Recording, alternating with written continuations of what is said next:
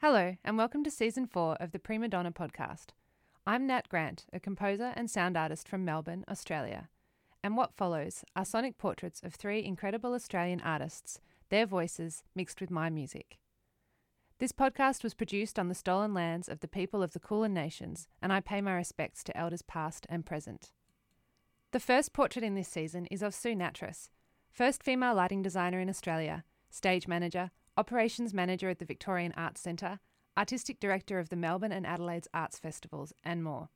She's won so many awards for her contribution to the arts in Australia that she now has several named after her. Here, she gives a brief overview of some of the many positions she's held over the years, the sexism she's faced, and the fascinating changes in technology she's witnessed for sound and lighting over the last 50 years.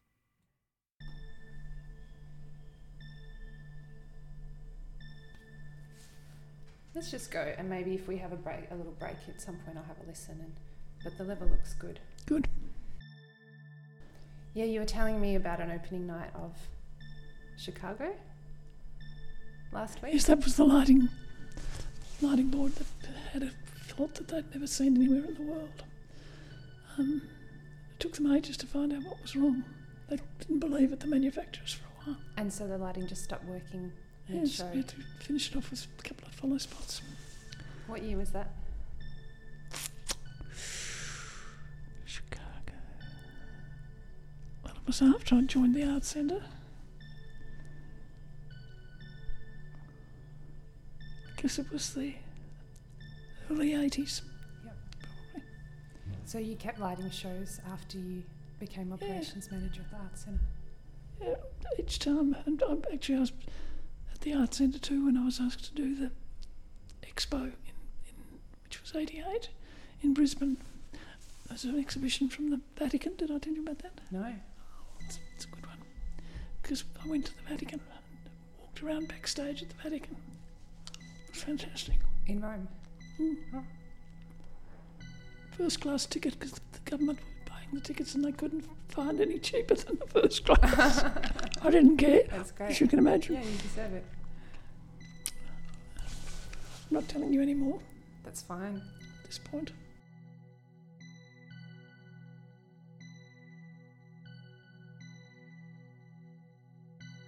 But it was amazing.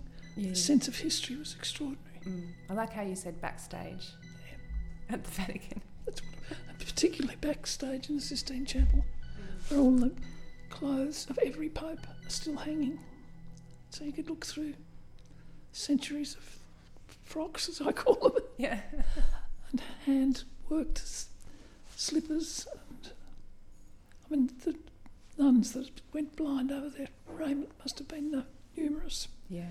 because they were all heavily embroidered.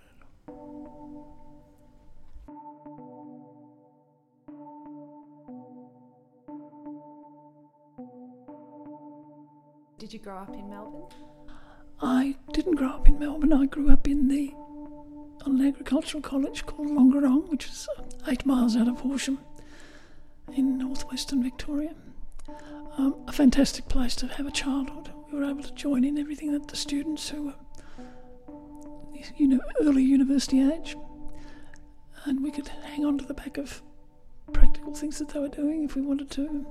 So we learnt a lot of skills watching. But we moved from there in 1956 to Melbourne because Dad had been promoted to the head of agricultural education and was based in Melbourne. And I was able to come out of boarding school, go become a day pupil, and likewise Kay, um, which was was better, I think.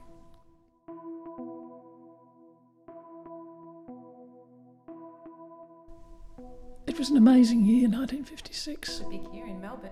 Yes. We were very lucky that our father was sports mad.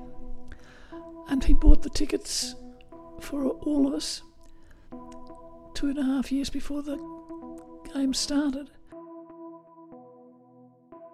And the opening night of the athletics was great. There was an Australian called Chilla Porter who was down to the last two of the high jumps. I think it was a Russian, the other one I can't quite remember. Um, but I do remember that we were sitting on one side of the MCG, my brother, and my sister, and myself, and mum and dad were on the other. That's how the tickets came. And we'd agreed to meet back at the car. Well, this high jump went on and on and on, and we were sitting there saying, Mum and Dad won't have moved. They'll be watching it. and they were sitting on the other side saying, Oh, the kids will be wanting to watch this. They won't have moved, so we'll wait till it finishes. And to get it finished, there were no lights at the MCG in those days, and it got into the pitch dark time. Oh, wow. And they brought out a couple of utes and turned their headlights on. Is that how you became interested in lighting design? No, I was only 14 at the time. 15. So lighting design hadn't crossed my mind, as it didn't exist as a, as a job anyway. Were you, in fact, the first lighting designer, first female lighting designer Yeah. in Australia? Yeah. Both? I, no, I wouldn't have been the First first, female, first woman. first woman. Yeah. But I'm not sure about the other, but I'm sure about Yeah. Yeah. And how did that come about? Because you studied commerce at Melbourne Uni. Well, I didn't really study No. commerce, commerce that's what I was enrolled enrolled. in commerce. Um, but you're really involved in the theatre there, in the student theatre, yeah. And that's where I learnt a lot about everything because the two people that ran it um, ran the theatre and, and the technician who was running the backstage, ma- making sure the students didn't, didn't kill themselves or anybody else. Yes.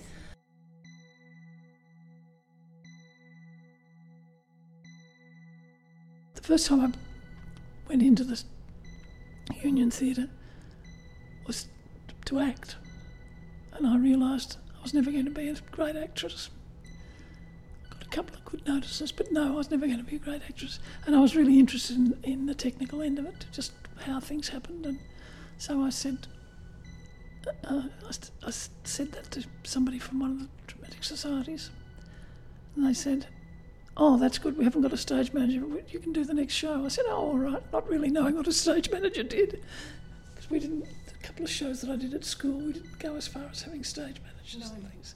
And you end up creating the jobs. Yeah. And that's what happened for me, really. Um, and the lighting design came out of having worked the lighting board at the Union Theatre, the university, and uh, all sorts of things. I'd learned about putting on a show, really. Yeah.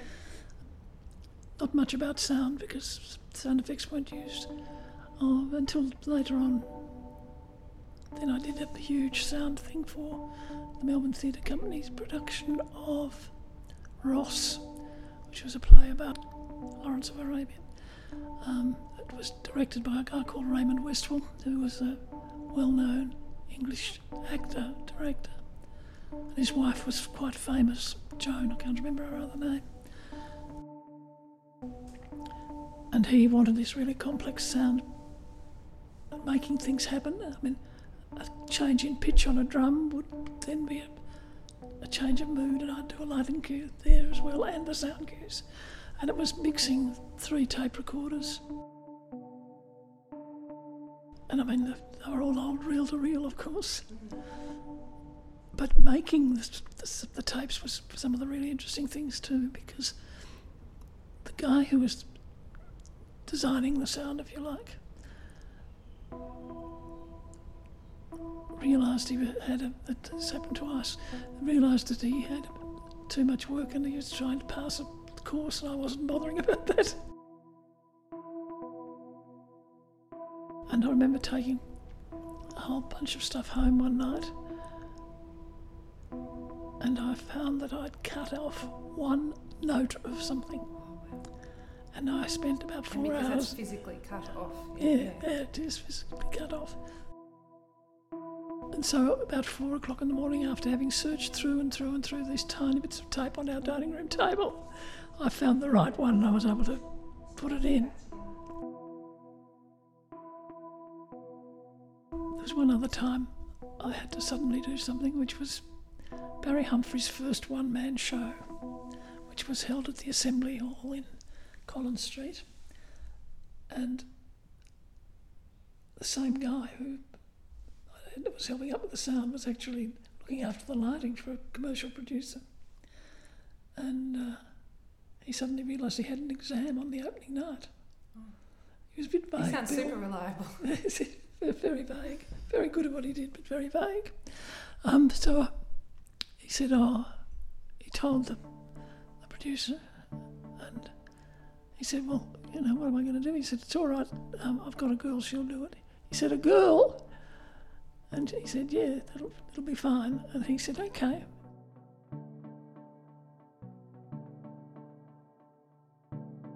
So I went in to do the dress rehearsal in the afternoon and then to do the opening night. The only people in the auditorium through the dress rehearsal were his wife, Barry's wife, and me.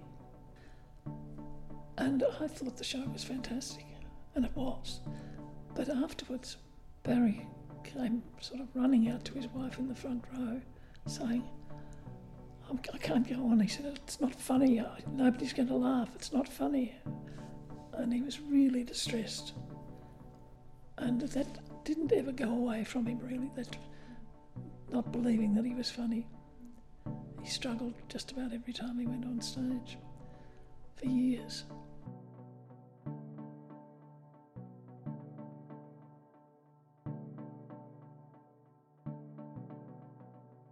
After I'd done things like the sound for Henry IV, I um, I did the MTC started to use me, and I became fairly full time with them, but mostly on tours. And now I have some very funny tours. The first one was with two plays, Arms and the Man, and The No Hopers. The No Hopers was an Australian play. We'd do the Arms and the Man for the kids in school and they came because they had to. And we did the No Hopers at night. And I was playing a part in one of them, stage, stage managing both, doing the wardrobe. I had an electrician who was Greek and he'd never been in a theatre and never worked aboard. Did. And I went out to look at the scenery and there was another person there who I found out was going to be the, the mechanist to put it up. And it turned out he'd just come out of jail and he, he said, Well, how do I make these things stand up? He knew nothing. So it was a good way to begin it, my first touring job. And then the second one, so that had a fairly big cast, including Sheila Florance, who became such a legend later on.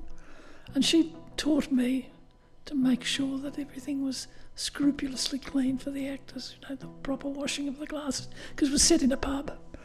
So it had to all be very schmick, and that was a good lesson to learn. I was naive and young and stupid, I think. I was 21 when I did the Barry Humphries show. That's incredible. So I'd been 22 or 23, I suppose, when I did that. Other. And that, the second tour was hysterical. Didn't have any of those people there anyway. There was only two actors. One of them was John Sumner's wife. I think he was a bit glad that she was out of town, really. Um, he liked a bit of a womanizer, John. Um, and there was another guy, David, who was notoriously difficult, but he actually wasn't too bad. But so I was the stage manager, I was the lighting designer, I was the everything. I was the lighting board operator. I was the first woman board operator licensed that time in Victoria. Actually, on the first tour, the guy who drove the, the truck was also the mechanist, apart from this guy who's been in jail. But unfortunately, he dropped the semi trailer on his, on his arm, dropped the back end on his arm as he was trying to put it onto the prime mover. So he was no help at all, poor soul. He could drive and he did manage to drive, but he couldn't do much else. So a different time in terms of occupational Oh, health and there safety. wasn't any. Yeah. Wasn't any. But did you say you had to get a license to operate the board? Yeah. I didn't know that that was a thing. Um, it, I don't think it is anymore. I don't know. But in those days, you know, li- lighting was, was new anyway. it was also new to everybody. The department of whatever department it was had to be informed and get me permission to give me permission. So I had to go in and meet this bloke, and so he asked me a couple of questions. And I got most of them right. I got one wrong, but he said, "No, that'll be fine." So sometimes when I was hooking the lighting board up to the power supply of the, of the town hall or whatever we were in, it kept blowing fuses. So what I would do would be get a bit of old fencing wire or anything else and put that into the fuse. Now why I didn't start a fire, I'll never know. But the light, the shows went on. And how to hang lights when they'd never hung lights out front of house. So I'd do them off window knobs and all sorts of things. And it was a good learning curve. And so, did you see the technology change a lot over the time that you were oh, doing that job? Unbelievably. I mean, the lighting area moved very quickly, but then so did the staging area. But um, I've, I'd worked on bigger boards than that in the in the um,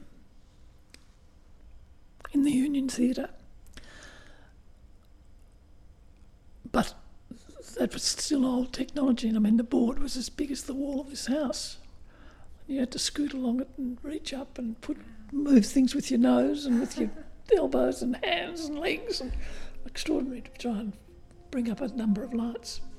You couldn't always get them onto masters, so that was all interesting. But then now, of course, they're about the size of a computer.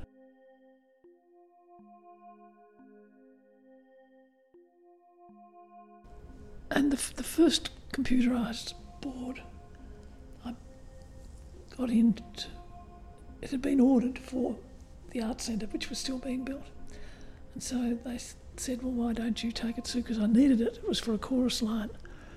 And uh, you could never have done that show without a computer board. So the woman lighting designer in America, Tharon Musser, was a genius with lighting. And she went and told the company to start to, to research and build something that she could do these things with. So that's how it happened. Um, and uh, so that was a very different lighting thing. In fact, the stage manager, about to be stage manager in Australia of that show, um, a chorus line, both she and I went to America to see the first road show of that being set up in Boston. And that was fascinating watching that. The woman was extraordinary. She knew exactly what was happening, and you know, as you as you do when you're doing a lighting. But she, it was a much bigger plot than one any I'd ever worked on before.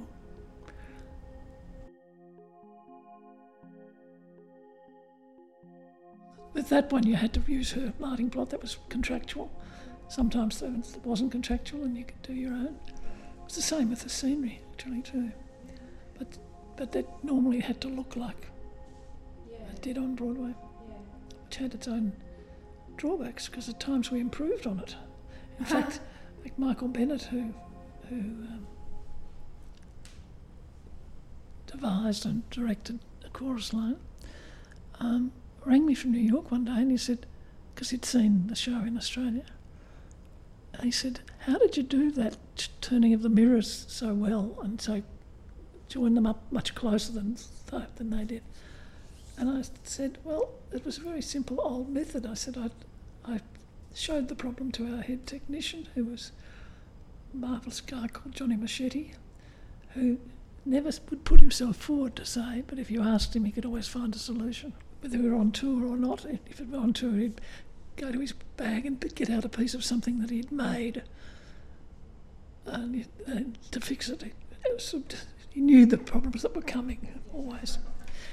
Anyhow, um, so it was really just a, a, very simple thing called a rack and pinion um, that worked the cogs that. Um, turned the wheels that made the things turn round. And it was. That probably won't make any sense to anyone unless they've seen a chorus line, so let's hope everyone who's listening to this has seen it. Yes, so scenery changed very quickly too. And particularly, interestingly, a chorus line was one of those shows that if every department had to be at their best or it didn't work. So the standard of follow spot work was beyond anything we'd, we'd had here, except maybe in the old variety shows where they just flew it, winged it. Um, but not as many cues. This had hundreds of cues and an amazing follow plot, follow spot plot.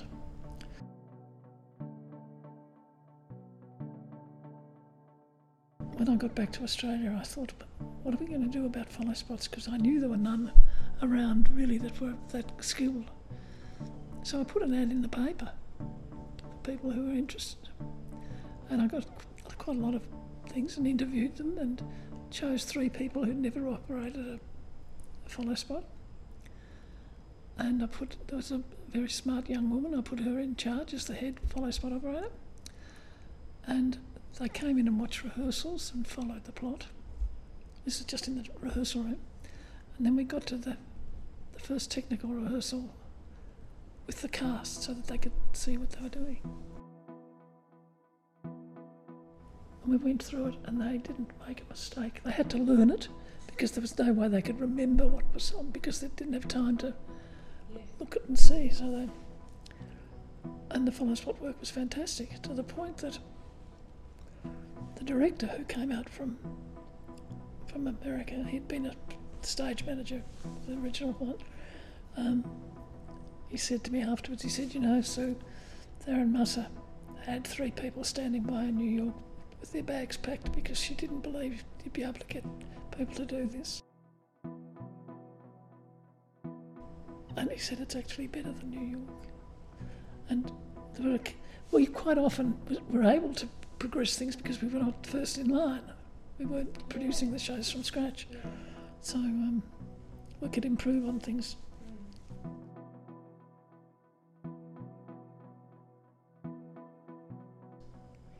I mean, Annie had, and he had two moving walkways across the front of the stage that were used for people moving in and out of scenes and some scenery.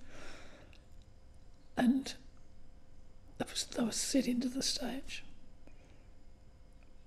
And I went to see them set up the road, road tour in the workshop when they were making this. And I was asking questions, sitting there with a scrap of paper writing notes. And they gave me the odd tip, like shave the corner off the leading edge so that it can go easily past the whatevers, you know. Um, so they gave me a few tips. But I'll, that's all I had to take back was what I'd seen and the odd note that I'd made. And that was the scenery everywhere. So, but there was a predecessor to me in that area, Betty Pounder, who was an extraordinary artist herself, but also an extraordinary choreographer. And when she, she was sent to, to, to watch the shows in a, wherever they started, and she would have to know everything about the, the wardrobe, everything. She learned everything, and she'd, she'd be, have about five days backstage in wherever it was to have a look at all of those. And she'd come back and she'd know exactly all the moves for the actors, everything, because often the directors who came out were, they were stage managers, better, some better stage managers directing, and there's some that are not so good.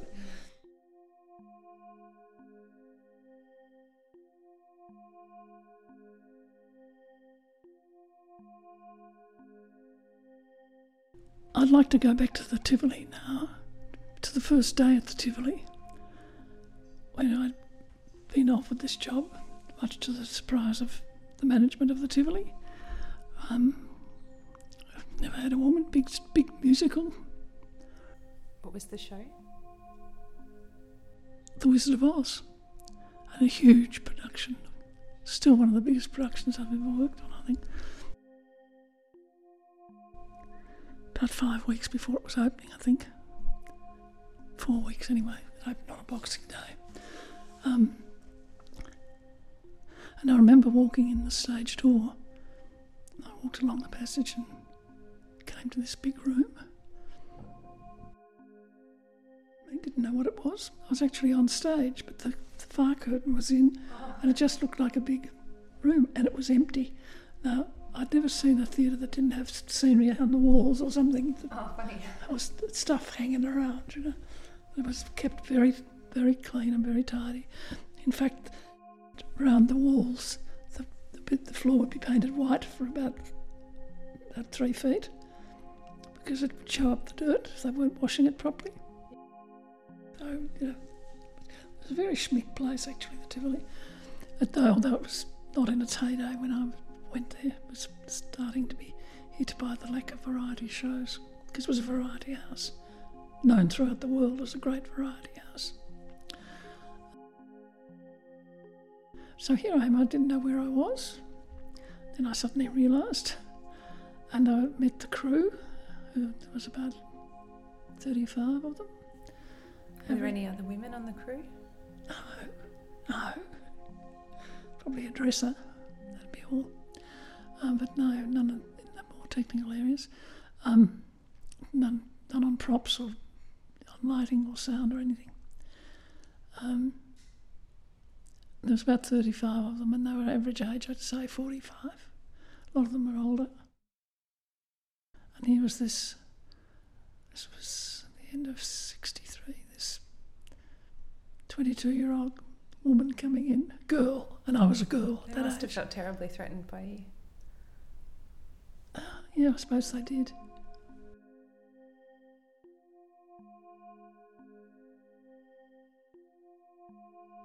And in fact, I was employed as an assistant stage manager because there, was a stage manager. He was an old straight man to a comic, and he was dying of cancer.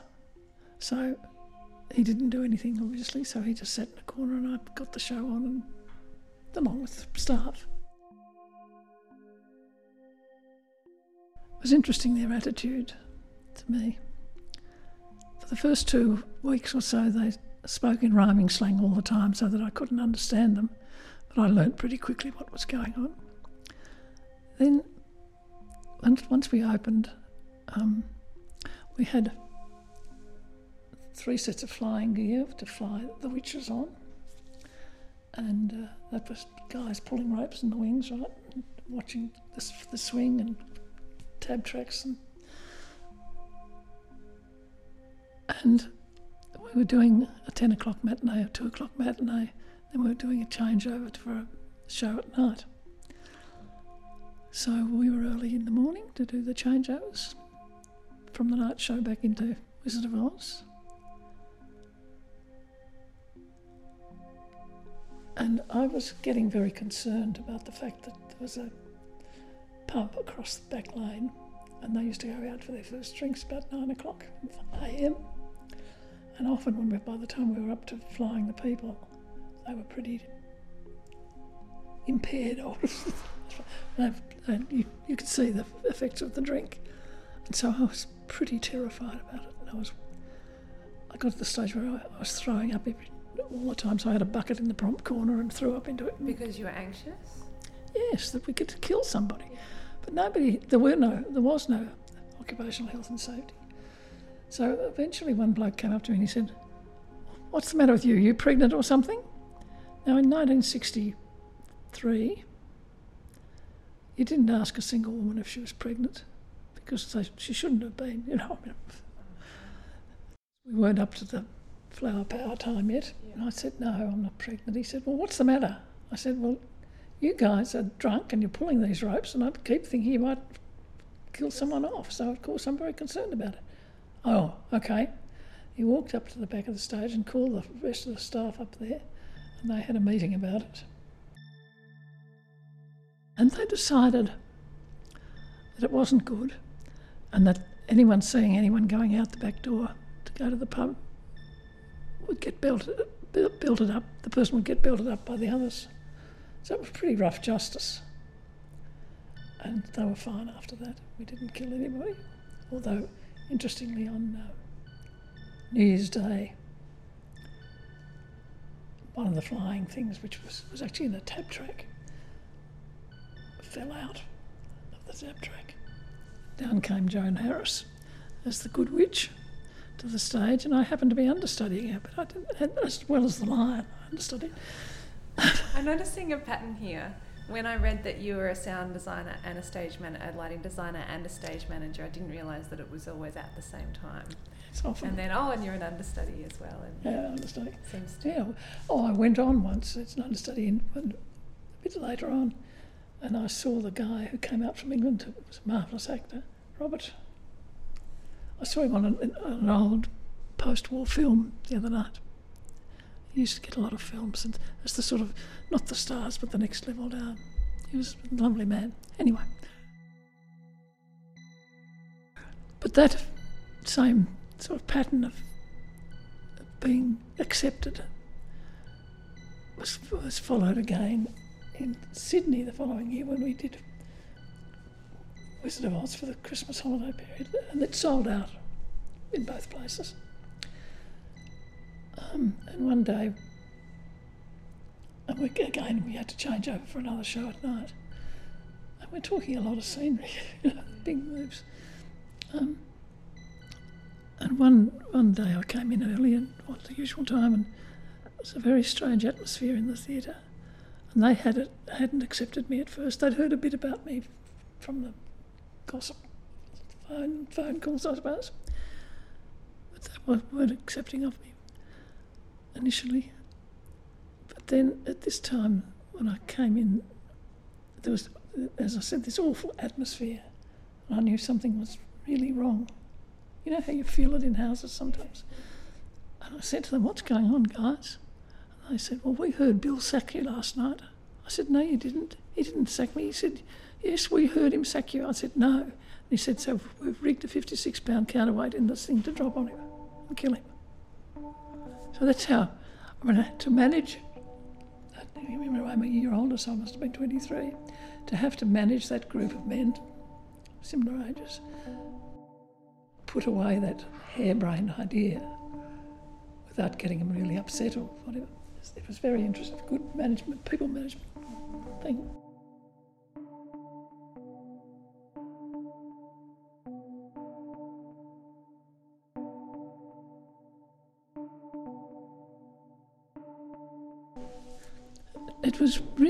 Interesting working in a variety house. I didn't do very many variety shows with the Tivoli, two or three. But they're very different people. Comics are notoriously pretty sad people. There's a ventriloquist who was a great ventriloquist talking through his doll, you know. And it turned out that he fancied me and he was standing in the prompt corner and suddenly realised that a lot of this stuff was being directed to me, but he couldn't bear to speak to me himself. He had to do it through the doll. Okay. I mean, how odd's that? yeah, well. Whatever turns you on, I suppose.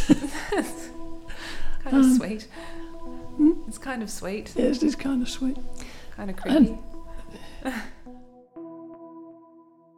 and Jimmy Edwards, who was a comic comic actor, I suppose, from England, very well known through radio shows that he did, like Take It From Here and others that he was the top of the bill on the last night of the Tivoli when it closed when it closed down, and uh, I um, and it was the first show to be televised, live show to be televised,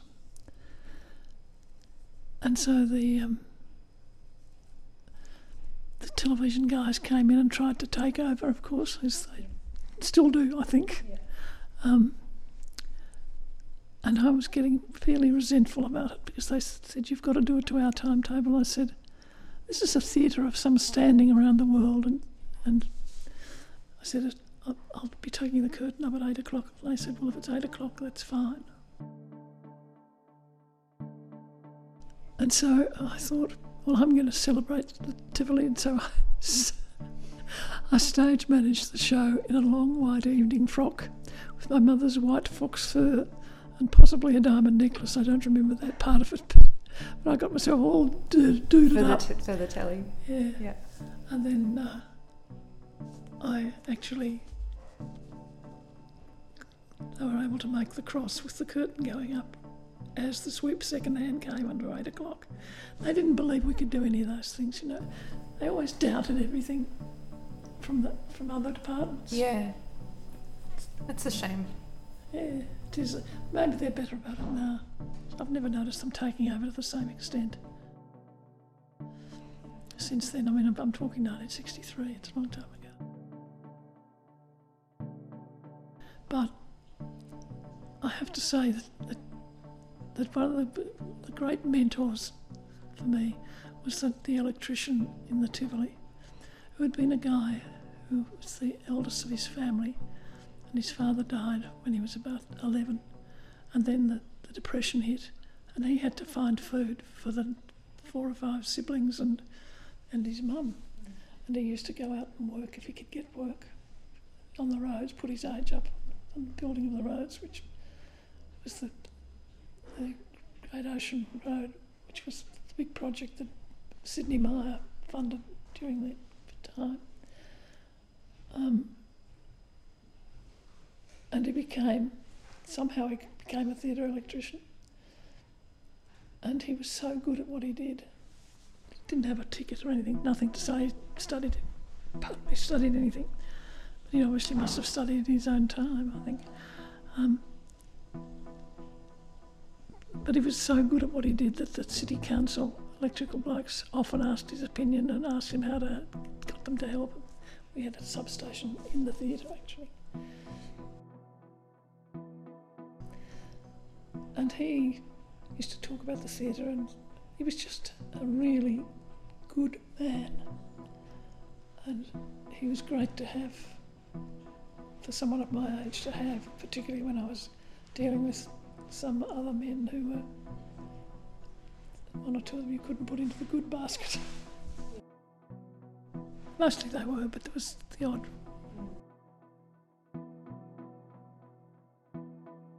That person from the ships.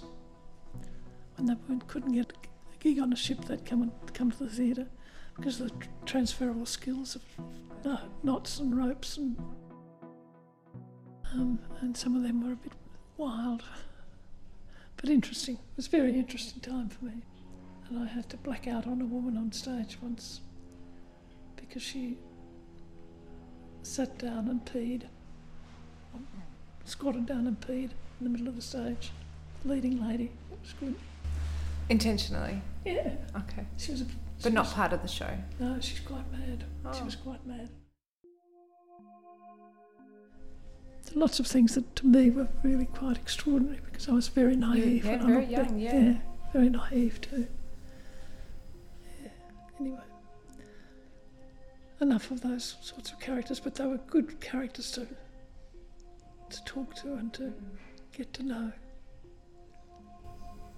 So And by then- the time by the time you came to the arts centre, what year was that? The centre was 83. So it's a lot later. So, yeah, the TIV closed in 66. Okay. And so I didn't think I was going to get another job. I'd tried um, television and they weren't hiring women in the technical area at all. Um, and JC Williamson's had all their staff, you know, they're fully staffed, and so was Garnet Carroll at the Princess, so there didn't seem to be any jobs around. So I only, we were given two or three weeks' notice that we were closing down forever and that we'd have the money that we were owed, which was great. So I thought, oh, well, I won't starve to death. And so we had the big closing night party and I went home. I was living with my parents at that time, still. And Mum rang me on Monday. I'd, go, I'd gone into the theatre to pack up my props and go. And she rang me on Monday and said, Williamsons are trying to get hold of you. I said, oh, really? What for? She said, I don't know, but you better ring them. I rang, and Joe White, who was the person in charge of hiring stage management, he was an older technical person. He said, come in and see me. So I went down and walked in and he said, uh, there's, a, there's a job going. It's to be an ASM and understudy a Juve lead. And I laughed and I said, there's no way that I can do that. Look at me, you know, there was nothing to do with the Juve lead to look at. And just at that moment, as I was beginning to say that, his phone rang and I could hear the other bloke on the other end. It was the managing director. And he said, "Well, what's she what's she like?" And I said, "Tell him she's a big girl." and he did. So that didn't happen. But then a bit later that same day, there was a a show the comedy which had Googie Withers in it. Googie and a really good Australian actor whose name escapes me. And one of the, one of the guys in the play got appendicitis, and so the stage manager was understudying him, so he had to go on, and then therefore there was nobody to stage manage. And so they asked me if I'd do it. I said, "Yeah, when do you want me to start?" They said, "Tonight." Oh, I said, "All right." So I went in, crawling it blind, but there were not a lot of cues. It was not hard. It was a prompt copy that was in reasonable shape. And Ed Devereux was the name of the bloke. And Googie didn't always hit it off, so that was a good management thing. And her husband at that stage was managing director. There was um, a bit of tension could be there sometimes. But, but I loved her actually. She was she was terrific. She was very down to earth in many ways. But she was a very fine actor too. You, have you ever heard of her? I've heard the name, I don't know. with us? She was English, had a big career in England and a big in the movies, and then she married John McCallum, who um, was running Williamson's at the time. And, uh, she had three kids, all of whom are in the business in some way. They're getting, I mean, the daughter's not much younger than me, in fact. And, uh, I remember Googie called me into a room someday and one day and she said, How did you manage to keep standing up straight when you were so tall? Why aren't you bent over like most tall people? And I was very tall. Especially young women too. Yeah. And she had a daughter who was growing up and she's much taller than me. She would have been six feet, I would have thought. And uh, I said, Well, all I know, all I can remember is when we were walking down the street in Horsham on Fridays, which we used to do with Mum, doing the weekly shopping um, people would stop her and say, "That's Sue, isn't she? Isn't she tall?" And Mum would say, "Yes, isn't it wonderful?"